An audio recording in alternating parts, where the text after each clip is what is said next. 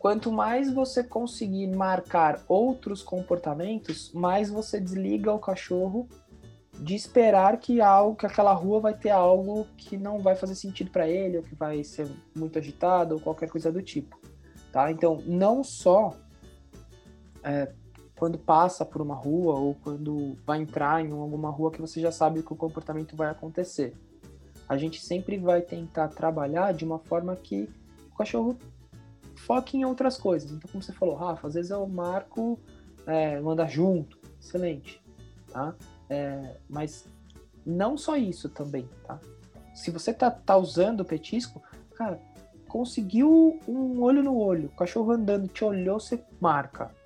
É, o cachorro, pô, sei lá, sabe? É, é, é, pequenas ações geram reforços. Em relação à rua, cara, é, a Cristal, quando tá comigo lá em São Paulo, ela também tem medo de algumas ruas específicas. O que eu faço é... Geralmente, quando você, quando você tá andando com o cachorro, tem um ponto específico que é o ponto de incômodo dele, correto?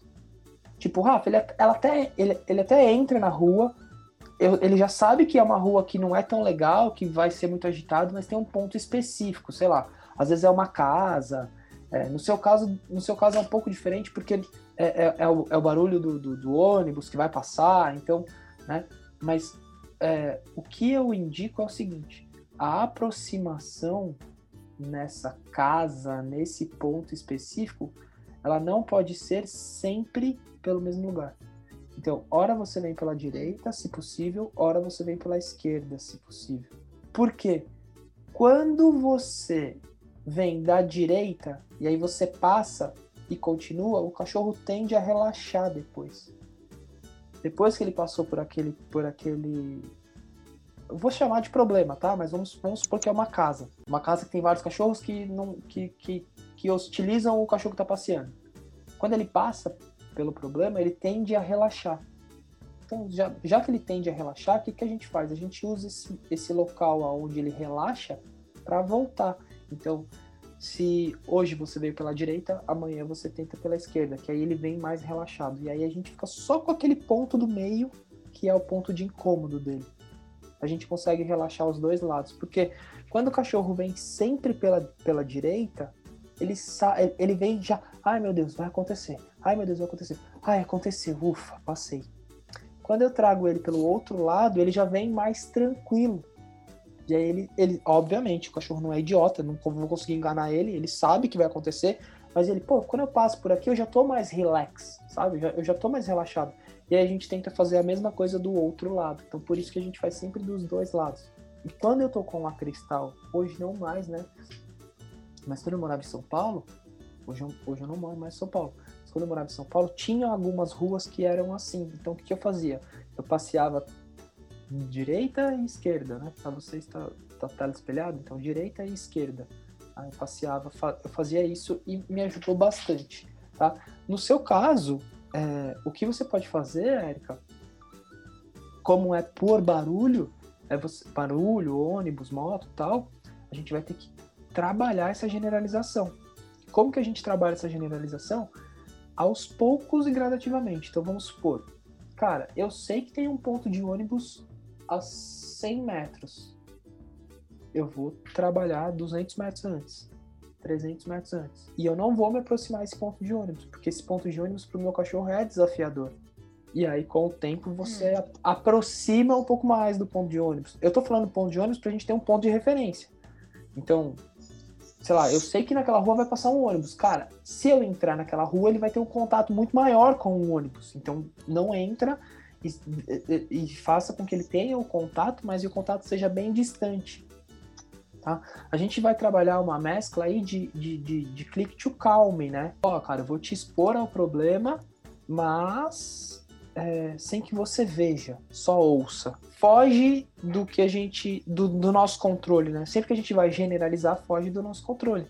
E, e em específico, tipo, que nem, putz, medo de ônibus. Cara, não é todo mundo que tem um ônibus em casa pra, pra conseguir fazer isso, né?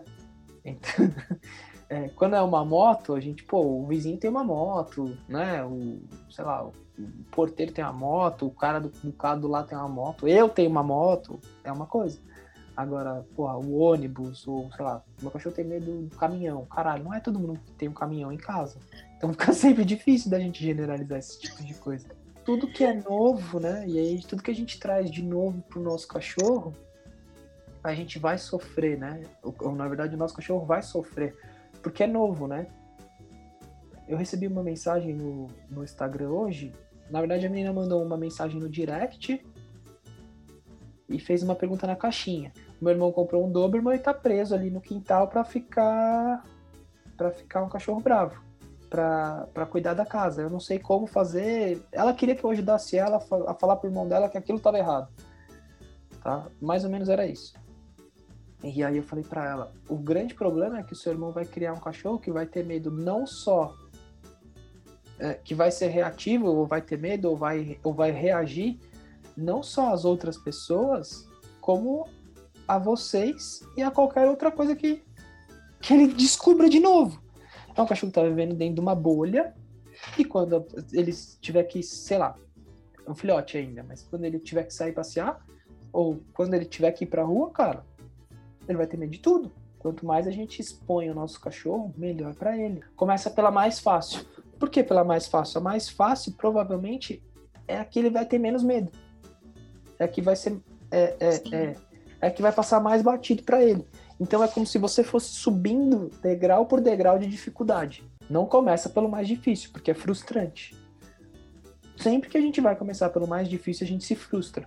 Porque, é, é, cara, é, é, é muito hormonal. Puta, tá muito difícil, dá vontade de desistir.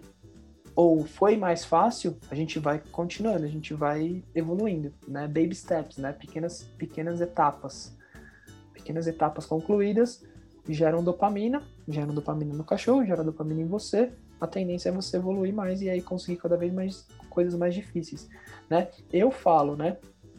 Quando eu comecei o Manual do Cão Ideal, há quatro anos atrás, meu, era só pegava a casinha e uma mão com açúcar. Agora, meu Deus do céu, é só abacaxi virado pra cima do avesso ao quadrado. Por quê? Porque eu, eu fui crescendo, né? Eu fui me colocando nesse, nesse molde, né? Quanto mais a gente estuda, mais a gente aprende, mais a gente consegue resolver problemas, né? E tem gente que trava, que para, né? Com, que, até com a galera que, tem, que é adestradora, que trabalha com, com adestramento e vem pra parte de marketing falar comigo, eu falo, cara, foquem em, em uma única coisa, né? Pra você ser o melhor naquela única coisa.